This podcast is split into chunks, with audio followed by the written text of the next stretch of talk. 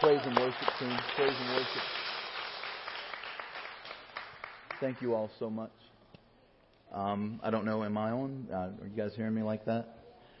Awesome. Well, uh, good morning, family. Good morning. And to those of us who are watching via television or the internet, good morning.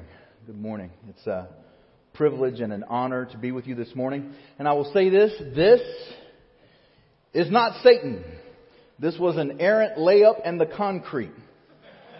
But I'll tell you this, um, my wife reminded me uh, this morning, I told her, I said, you know, there's something to this particular message because, you know, in that spiritual warfare battle, you know, there were forces that didn't want this message to be shared. So my prayer is that it will bless our hearts.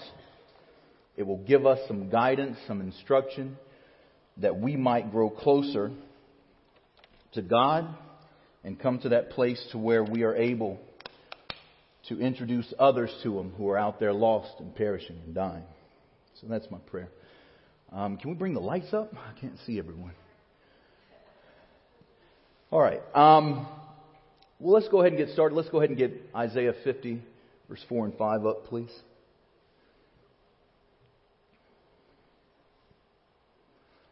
One, two, ready, go. The Lord God has given me the tongue of the learned, that I should know how to speak a word in season to him who is weary. He awakens me morning by morning. He awakens my ear to hear as the learned. The Lord God has opened my ear, and I was not rebellious, nor did I turn away. Join me in prayer if you will. Father God, good morning, Abba. I thank you for the opportunity to gather with your people, with your bride. Hmm. I pray that you have tilled every heart, tilled my heart, made our hearts fertile soil for your word, that it might bear much fruit. Have your way in this place, Holy Spirit just as our pastor prays, hide me behind the cross. That they would not hear or see me, but they would see you. And that we would all be drawn closer to you. You're so good to us. Have your way in this place. And I thank you. In Jesus' name. Amen. All right, so um, before I dive into it this morning, um, I just want to encourage us, you know, whenever I get the opportunity uh, to speak, the, the gravity of what we do when we stand here always weighs really heavy on me. And something that I keep in mind when I'm seated there and I'm hearing God's Word is that we must take what we are hearing and apply it. You know, it, we, we waste time. We get no stars in heaven for coming to church. But God's Word calls for us to be doers and not hearers only. So, just a reminder um, let's make sure that we are internalizing this and applying it. You know, we wouldn't consider a university successful if the people just constantly came and they were always learning and learning and learning, but they never got out there in the real world and applied what they were learning. So that's my encouragement to you. And that being said, um, I'm going to give a shameless plug and a humble plea to you. Make sure you're here on Wednesday evenings. If you cannot be here on Wednesday evenings, I encourage you, if you have Facebook, go ahead and follow the Ark Fellowship so that you can see Pastor Roy's sermons. I affectionately call them throne room teachings and, and if you if you come just one Wednesday, or um, he started a series, uh, "The Crucified Life," dying to all that is Adam. Mind blowing. And if you're missing it, you're missing it. So I encourage you, go back. You're not too late. He just started this past Wednesday. Go back and see that one. And if you can make it Wednesday night, make it. If you can't, set an alarm on your phone that the following Thursday you're going to make sure that you watch it. Because everything that you're hearing here, it's all interwoven. And the real focus is to, to really guide us to being people that God can use to bring others to Him. That's the bottom line. That's why we do all this. All right? All right, so um, that being said, um, our focus today is responses in the wilderness. Responses in the wilderness. So whenever you uh, you hear of wilderness experiences um, in God's Word, that's usually um, a time of intense experiences. Um, for instance, you know, you have those that uh, desperate need. If you think of the Israelites um, in the wilderness and that desperate need for food, for sustenance, for for guidance, and God provided that food by the the manna and quails, and He provided that guidance by uh, the cloud by day and the pillar of fire by night. Um, isolation. There, those wilderness times, you may feel extremely lonely, and you think of Elijah and God had to remind him, oh, woe is me, there's nobody left. And I've got 7,000 that haven't been there to Baal. You know, but in that isolation, that's where Elijah heard that still small voice. Um, in the wilderness, there was those times of uh, danger and divine deliverance. When you think of um, Hagar and Ishmael, even though Ishmael wasn't the son of promise, God did not abandon them. He still provided you know, that, that deliverance for them. then you think of um, the wilderness, there are those times of renewal and encounters with God. And we think of Moses and that burning bush, and that's where God revealed himself um, as I am. And then Mount Sinai. So whenever we think of the wilderness, ultimately it's a time of trying and tribulation. Could we agree on that? And I'll say this um, it's not weakness or it doesn't show a lack of faith to acknowledge that this is a very tough time. This is a heavy situation. That's not a lack of faith. And if we think, right now, I'm pretty sure as I've begun and I've opened here, You've thought of some wilderness situations in your life where it was heavy. And hopefully, by the time I get to the end of my time with you, you'll be able to see why, like in, in, a particular wilderness situation my wife and I faced, you know, after about four months, we lost our first child, miscarriage. And that's a dark time. And I didn't run from it and say, well, you know, oh, well, this isn't happening and super spiritualize everything. I gripped the back fence to our backyard and I said, I still trust you! I still trust you! I didn't run from it. But in the midst of that, I came to the place where I still trusted him.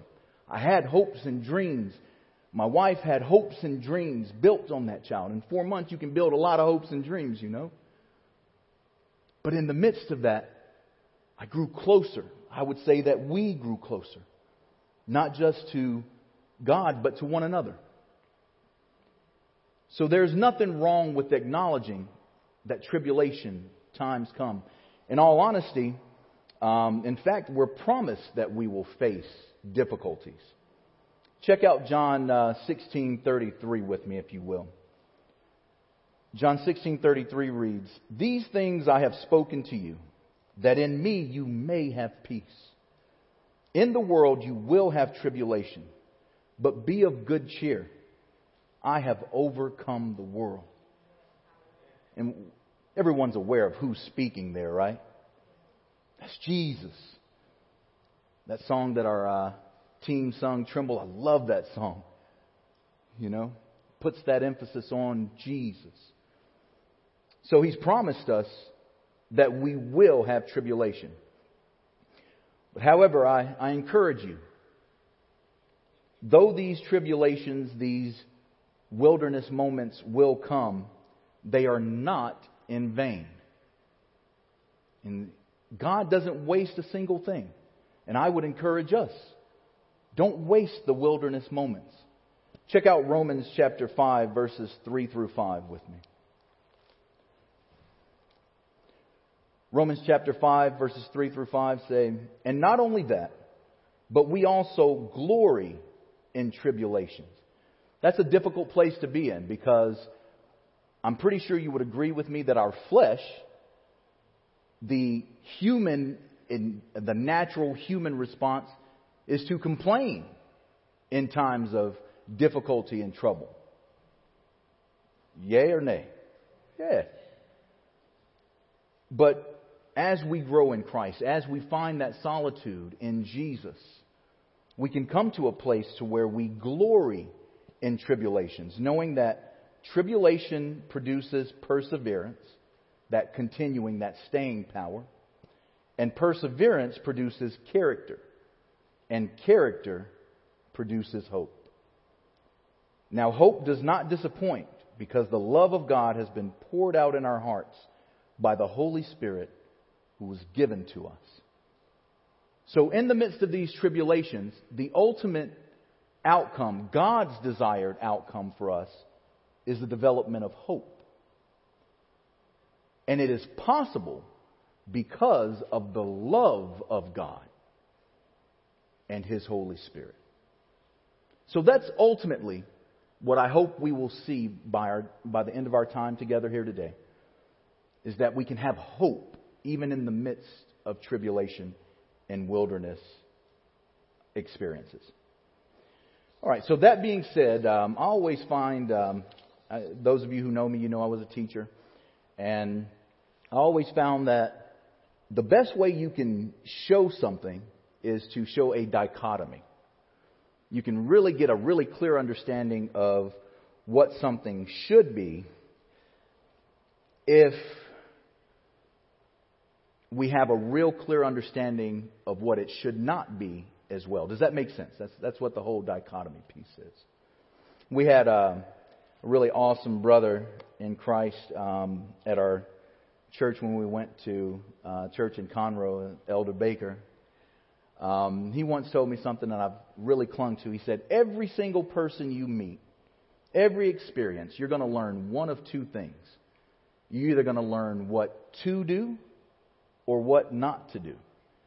So I'm hoping that in our dichotomy today, as we um, as we go through our time together, is that we'll walk away with what we should not do and what we should do in response to wilderness situations in our lives.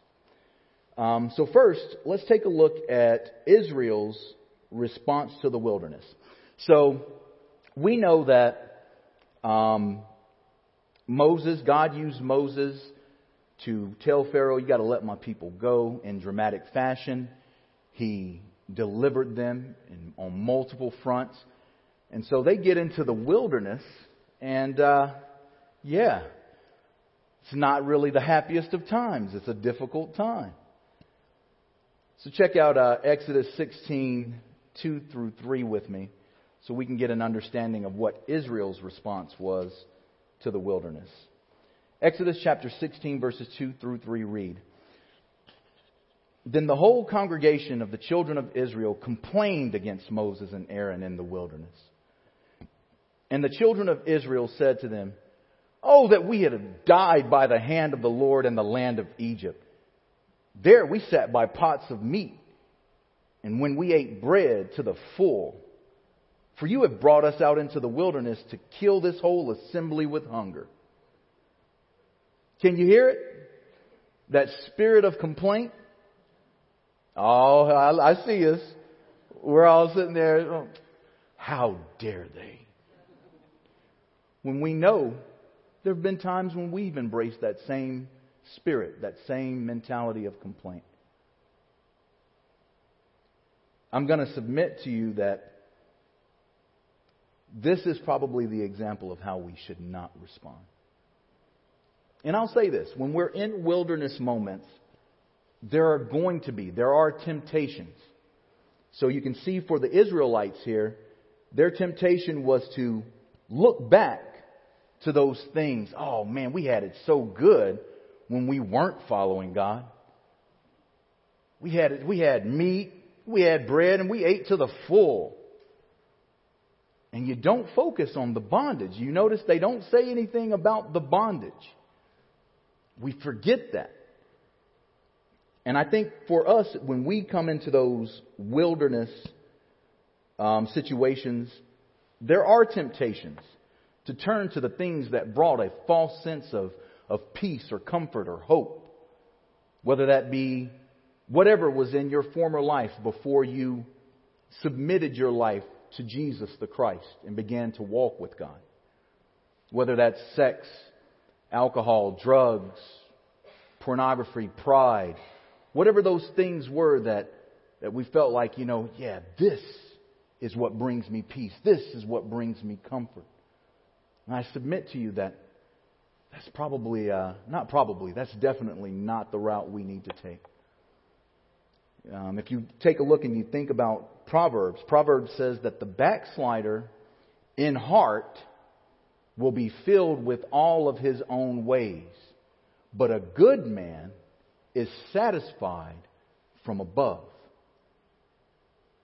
The problem with the Israelites, and I submit to you, when we have that desire to turn back to things that God delivered us from and said, This is not for you, this is not to be a part of your life.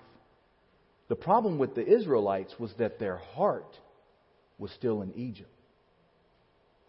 Their bodies, their, their families, everybody was following God's leading to the promised land, but their hearts still longed for the things of bondage.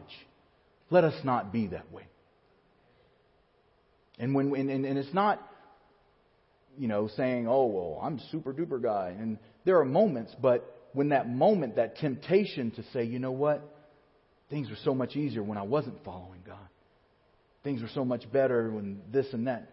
to really rein yourself in and say, Father God, help me to look to you, to look above,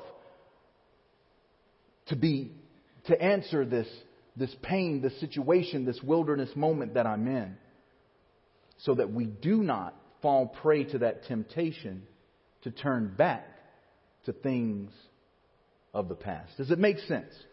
Where are your hearts? Let our hearts not be found back in bondage. Hmm. So this uh, this wilderness thing, that uh, sounds pretty heavy, huh? I, I promise you. Listen, I promise. The end of this, we're all going to be smiling. We're all going to shout for joy. Okay. But as far as the wilderness is considered, we, we, we have an understanding here that, that wilderness moments happen. We have an understanding that those are times of tribulation and trying. But I submit to you that there is a reason for the wilderness. There is a reason for the wilderness. If you will, um, when I uh, when I served as an assistant principal, and the amazing teachers that I served as you know in, in, in that leadership role, it was my job to um, apply the appraisal system to them. And I got a lot of positive feedback from those I served because there were some, what we call in uh, the education world, some crucial conversations that I had to have. But I always started at the beginning and through the entire process, letting them know that I want you to keep in mind, even though we may have to have some crucial conversations to make some changes, I will never apply this as a gotcha. I will always apply this as a grow you. So when we think about wilderness situations in our lives and we think about the wilderness, I want us to understand that there is a reason for the wilderness. To help us kind of conceptualize that, if you will, turn with me to Deuteronomy chapter 8, verses 15 through 16. Deuteronomy 8, 15 through 16. And it reads, who led you through the great and terrible wilderness, in which were fiery serpents and scorpions, and thirsty land where there was no water, who brought water for you out of the flinty rock, who fed you in the wilderness with manna, which your fathers did not know. And here's the reason. I want you to catch this. That he might humble you and that he might test you. Why? To do you good in the end. To do you good in the end. I encourage us, let us not be careful, let us be careful to not bemoan or complain the wilderness situations.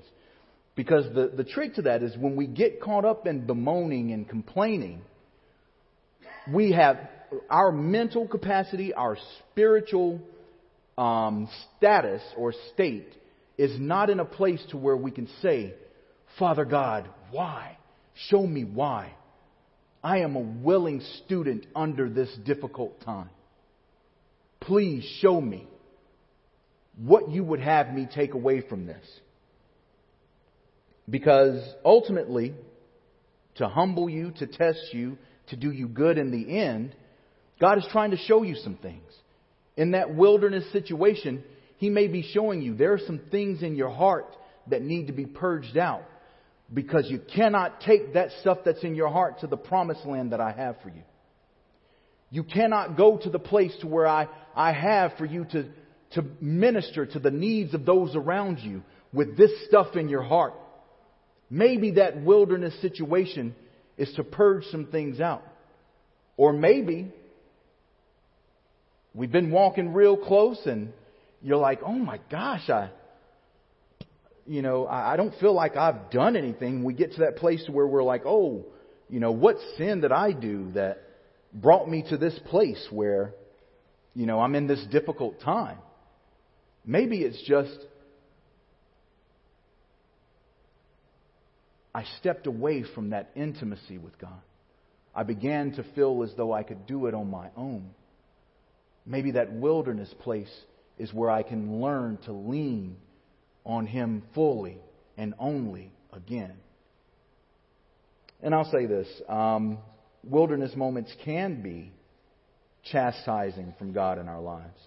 Now, you know, for some circles, that's difficult to hear because I firmly believe that the punishment for our sins were placed on Jesus Christ and he took every single one of them for Mike and for everyone in this room, for everyone who will trust in his sacrifice. The punishment for our sins were upon him. But I'll say this to you. I want you to think about it. Everybody's familiar. Everybody sitting here, I'm pretty sure we've heard. God loved Jacob and he hated. Say it again. He hated Esau. But how did that play out? How was the hatred, and let's say it for what it is, you know, a lot of times we want to use euphemisms and pretty it up and soften it up. Says hated Esau. How was that demonstrated in God's Word? It was demonstrated by the fact that he let Esau just do Esau. He let Esau just be Esau. But Jacob, how did he show that he loved Jacob? Well, I tell you, he chastised Jacob. I'm pretty sure that limp he walked with, I'm not going to have a limp from this, but, you know, we're, we're limping right now. But he walked with a limp because he wrestled with God, because God would not let him go. Sure, it's great. Nice houses, nice cars, nice jobs, all this stuff, that's great. And God desires to give good gifts to his children. I believe that firmly. But I will tell you this God is far more concerned with us being sanctified, being purified, and becoming and being made into the image of His Son, Jesus the Christ. That is what God is concerned with. And He shows His love to us in that chastening. Because God's Word says He chastens those that He loves. So when we experience those wilderness moments, can we come to the place to say, Father God, what do you want me to take away from this? Show me what you don't want in my life. Or, Show me what you do want in my life and I am not doing. Because I know that your chastening is because you love me. Now, once again, I'm not saying that every wilderness moment is chastening. Don't get that confused. But if it is, what can we take away from it? Not bemoaning the difficult situation, not complaining about it, but pressing in and seeking God's face even more because of the difficult situation. Cool. All right. So we've agreed that wilderness situations are going to come. And those wilderness situations are usually times of tribulation, times of trying. And you can think about it as you're sitting there, you've thought about it. You know, this particular thing that has happened or is happening in my life, this might be one of those wilderness points. And we saw that Israel's response was to complain, to bemoan. But let me ask once again even though they complained and they bemoaned the wilderness, was God still merciful to them? Do you know why? It's not because of Israel. It's because God is good and His mercy endures forever. But let me ask this Is it possible to respond to the wilderness in a correct way? We're seeing that their response was incorrect. Is there a correct way to respond to the wilderness? I submit to you that yes, there is. So let's take a look. What was Jesus' response in his wilderness experiences? If you will, just to get some uh, context here, uh, turn to Luke chapter 4, verses 1 through 8 with me. Luke chapter 4, verses 1 through 8. And it says, Then Jesus, being filled with the Holy Spirit, returned from the Jordan and was led by the Spirit into the wilderness, being tempted for 40 days by the devil. Key points here. Who led him into the wilderness? The Holy Spirit. There was a purpose for him going into the wilderness. Something that happens in wilderness situations. It was to be what? Tempted. And in those days he ate nothing, and afterward, when they had ended, he was hungry. And the devil said to him, If you are the Son of God, command this stone to become bread. But Jesus answered him and said, It is written, Man shall not live by bread alone, but by every word of God. Then the devil, taking him up on a high mountain, showed him all the kingdoms of the world in a moment in time. And the devil said to him, All this authority I will give you, and their glory, for this has been delivered to me, and I give it to whomever I wish. Was Satan lying when he said that? No. God had allowed him that. Actually, wouldn't say God, we'll go back. Adam and Eve, we basically gave that control and that authority, that dominion over to him because it was initially given to us, but through sin, Satan did have, spiritually speaking, legal right to offer that to Jesus. Therefore, if you will worship before me, all will be yours. And Jesus answered and said to him, Get behind me, Satan, for it is written, You shall worship the Lord your God, and him only shall you serve. Now, I'm pretty sure uh, we're looking, don't forget, what we're looking for here is what is the right response to wilderness moments. And I'm pretty sure somebody out there, maybe somebody out there in television or internet land, you said, Well, yeah, Brother Mike, but Jesus was God. Jesus is God. And you're absolutely right. But Jesus was fully man and fully God. And I'll say this what was Jesus' response? What was the repetition that you heard? It is written. But you see, Jesus' preparation for being able to respond with, It is written, began back in Luke chapter 2. Because if you'll remember in Luke chapter 2, his parents were frantically looking for him. And now that I am a parent, I know that that is a nerve wracking situation for Mary and Joseph. Let me just say that on the front end. But when they found him three days later, do we recall where they found him? They found him in the temple, and he was sitting among the teachers, and he was listening to them and asking questions. So Jesus had a pattern of growing closer to the Father via His Word. So that when he did come to his wilderness moment, or wilderness moments, he was able to respond with, It is written. And I'll say this um, it gets dark in the wilderness. Would we agree on that? If you've ever had a wilderness moment. It feels alone. It feels dark. And uh, I told my wife I was going to share this, and um, she's she had to look it up because she didn't believe me. But my hometown in Alabama has the highest point in the state of Alabama, which is Mount Cheaha, um, and she errantly calls it Mount Chiaha.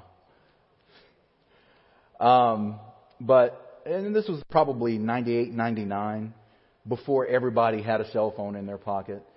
And um, group of friends that I grew up with, I had left for the military, but I came home for the weekend, so we went um, hiking at Mount Cheaha, and we didn't consider the cost. We didn't consider the timing. So we went to the top. We hiked up 3,600 feet, and um, my friend Matt that we were with, there's about seven of us, and Matt um, was is a is an Eagle Scout or was an Eagle Scout when he was a kid. And we were all grown at this time. And he let us. He's like, "Hey, yeah, we messed up." We're all like, "What is it, man? It's beautiful up here, yeah!" Mountaintop experiences, you know. And he said, "Yeah, we're gonna lose daylight." And I was like, "So?" He's like, yeah, we need to start moving now. So we started back down the mountain to get to where we had parked, and it hit us. In that darkness, in the wilderness, when that sun goes down, there is no light. But I'll say this, and in that particular example, because of Matt's familiarity with that area and skills that he had, as an Eagle Scout through the Boy Scouts. We made it back. And I'll tell you this I never was so happy to see a light in all my life. When we got to the place to where we had parked our cars, there was one street light there. And, uh, but we trusted Matt. All the rest of us, we would have been lost without him. And that's just an example to me that even in that darkness of the wilderness moments we may be in, Jesus promised us that he would send a what? He would send a comforter. And we can trust, just like all seven of us had to trust Matt, that he could get us, you know, back to where we were parked, back to light. When we are in those wilderness moments, let us keep in mind and be reminded that Jesus sent his comforter, his Holy Spirit, that we might be guided because he had the he has the knowledge. He has what we must do, what we must be to get to the light, to get to where Jesus wants us to be. And I'll say this um, in our right response to the wilderness, Jesus used the Word. And if we keep in mind, you know, Thy Word is a lamp unto my feet and a light unto my path. Let us always remember that. And it's weird if you think about it. If you're in total darkness and the light is a light unto your path, I mean, a lamp unto your feet and a light unto your path. I'm not holding it here. Why would I hold it right here at my path and at my feet? Because that means I'm going to have to take one step at a time. And if we have that Holy Spirit, taking that one step at a time, we can do so in faith. And if we have the Word of God to illuminate the path, we won't be lost. Does it make sense? So I'll say this. We saw the Israelites' response. It's the wrong response. We saw Jesus' response of it is written. The more we spend that time with God, the more we spend time in God's Word, we can get to that place to where our response will be, it is written. When sorrow tries to, co- to come in like a flood and our hearts are broken, we can say, it is written that the joy of the Lord is my strength. Lord, I need your joy in this moment.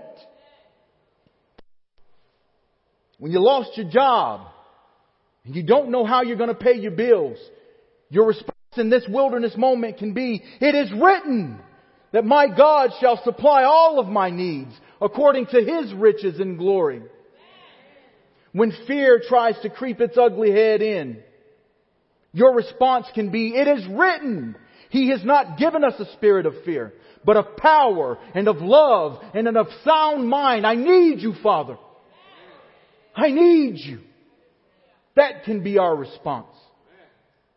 And if that is our response, then we can come to the place to where we can be still and know that God. We can be still and know that God is our Jehovah Jireh, our provider. We can be still and know that God is our deliverer. We can be still and know that by His stripes we are healed.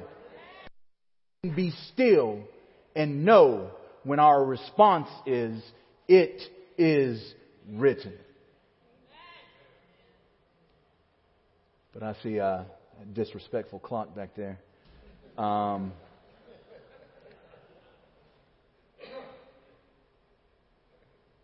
I told you that by the end of our time together, we would end with some smiles on our faces. That's my desire. We don't want to think about the wilderness. We don't. We'd much rather have those mountaintop experiences.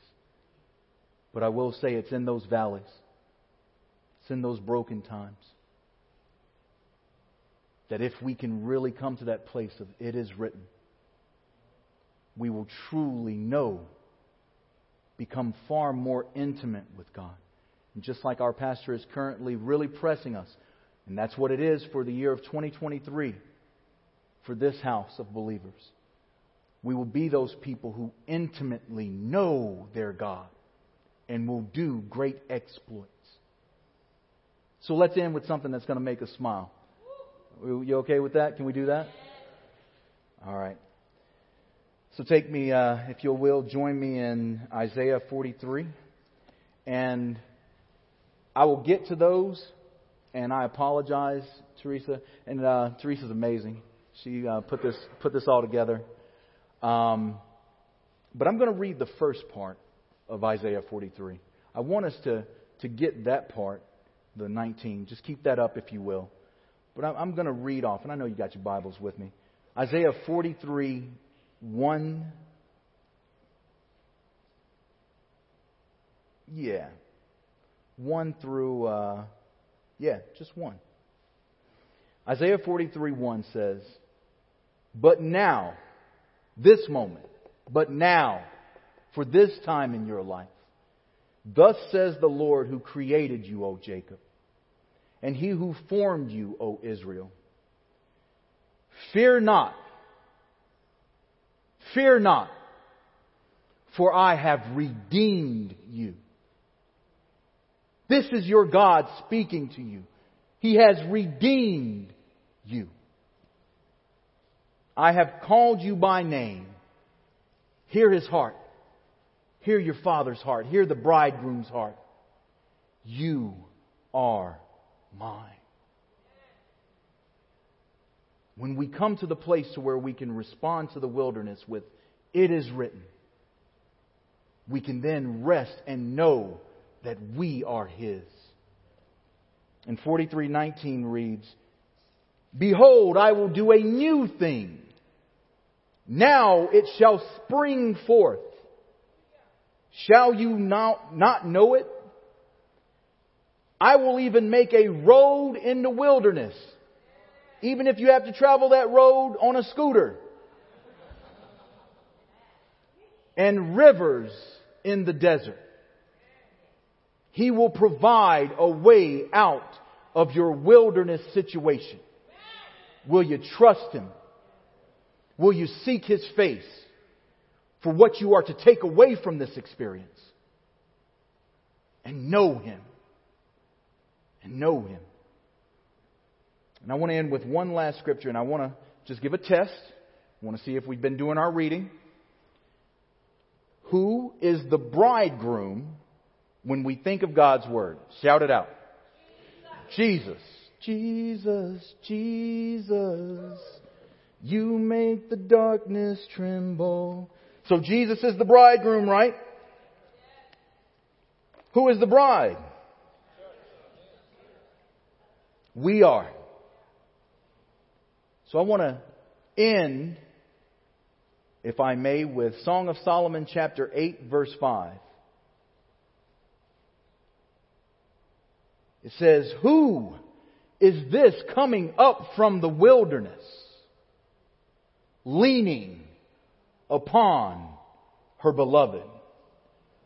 Bride of Christ, I humbly submit to you. In wilderness moment, let us learn to lean on our beloved. Let us learn to lean on Jesus the Christ. And keep in mind that this is not just about you the more we lean on the Father, the more we lean on Jesus, the more we see what the answer to particular situations we are in are. What are those answers? So that when, when we come through, we come through with knowledge. We come through with a surety so that we can reach out to someone who's perishing, who's lost and dying, and saying, I was in the same situation, but it is written. It is written. And you can know that it is written for you too. It is written.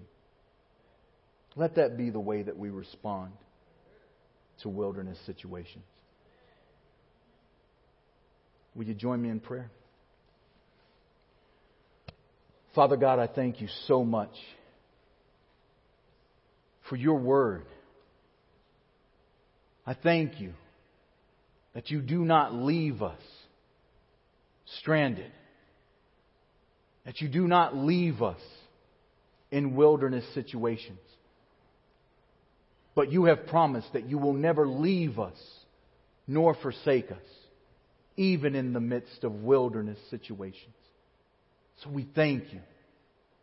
We praise you. We praise you. Help us to come to the place at which our continual response to difficult circumstances is, It is written. We love you, Abba. We love you, Father with every head bowed and every eye closed, those of you who are watching via the internet or via television, if you don't know Jesus, everything I just shared to you is nonsense. God's Word says that, that the message of the cross is nonsense to those who are perishing. If you don't know Jesus, you will go out into eternity lost. And you will spend an eternity apart from God in hell. If you don't know Him, throw your hand up right now. If you don't know Jesus,